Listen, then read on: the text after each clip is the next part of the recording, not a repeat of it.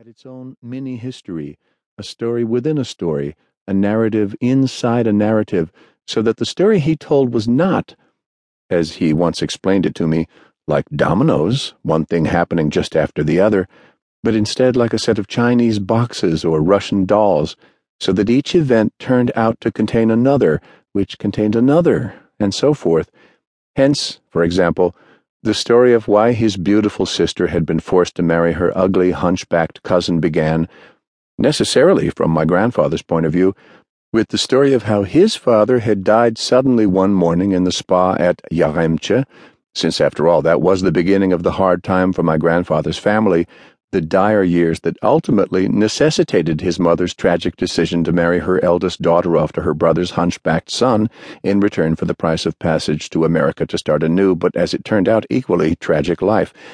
But, of course, to tell the story of how his father had suddenly died one morning at Yaremche, my grandfather would have to stop himself to tell another story a story about how he and his family, in the rich days, used to vacation at certain beautiful spas at the end of each summer, for instance at Yaremche, high in the pre Carpathian foothills, unless, of course, they went not south but west, to spas in Baden or to Zakopane, a name that I loved. But then, to give a better sense of what his life was like then, in the golden years before 1912 when his father died, he would go further back in time to explain just who his father had been in their little town, about the respect he commanded and the influence he wielded, and that story, in turn, would, in the end, take him back to the very beginning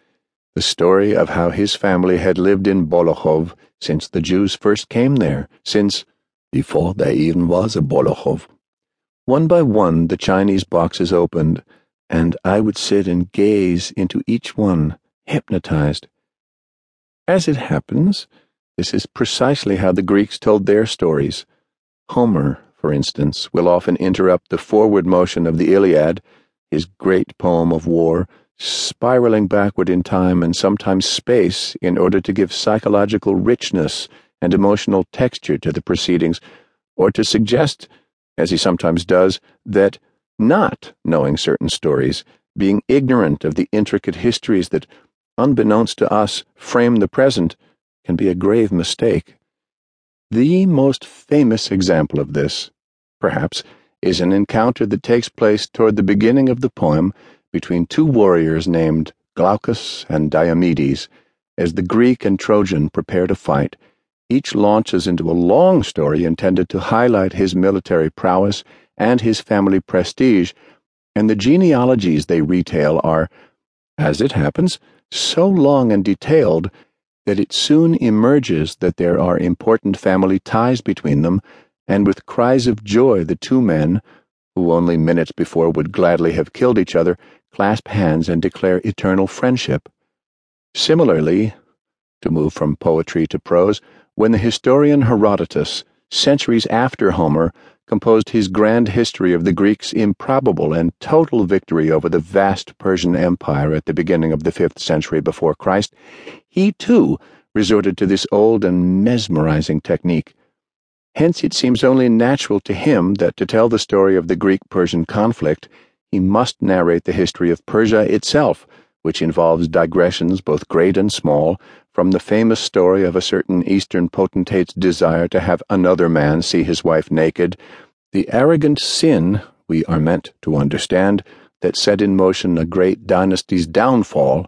to an entire chapter dedicated to the history, customs, mores, art, and architecture of Egypt, since after all, Egypt was a part of the Persian Empire, and so on. But then, every culture, every author tells stories in a different way and each style of storytelling opens up, for other storytellers, certain possibilities that he may not otherwise have dreamed of. From a certain French novelist, for instance, you might learn that it is, in theory, possible to devote the better part of a substantial novel to a single conversation that took place over one particular meal. From a certain American novelist, born, however, in Poland, that dialogue can be made to appear interestingly dangerously indistinguishable from the narrator's point of view. From a German writer you admire, you may realize, with some surprise, that under certain circumstances, pictures and photographs, which you may have thought inappropriate to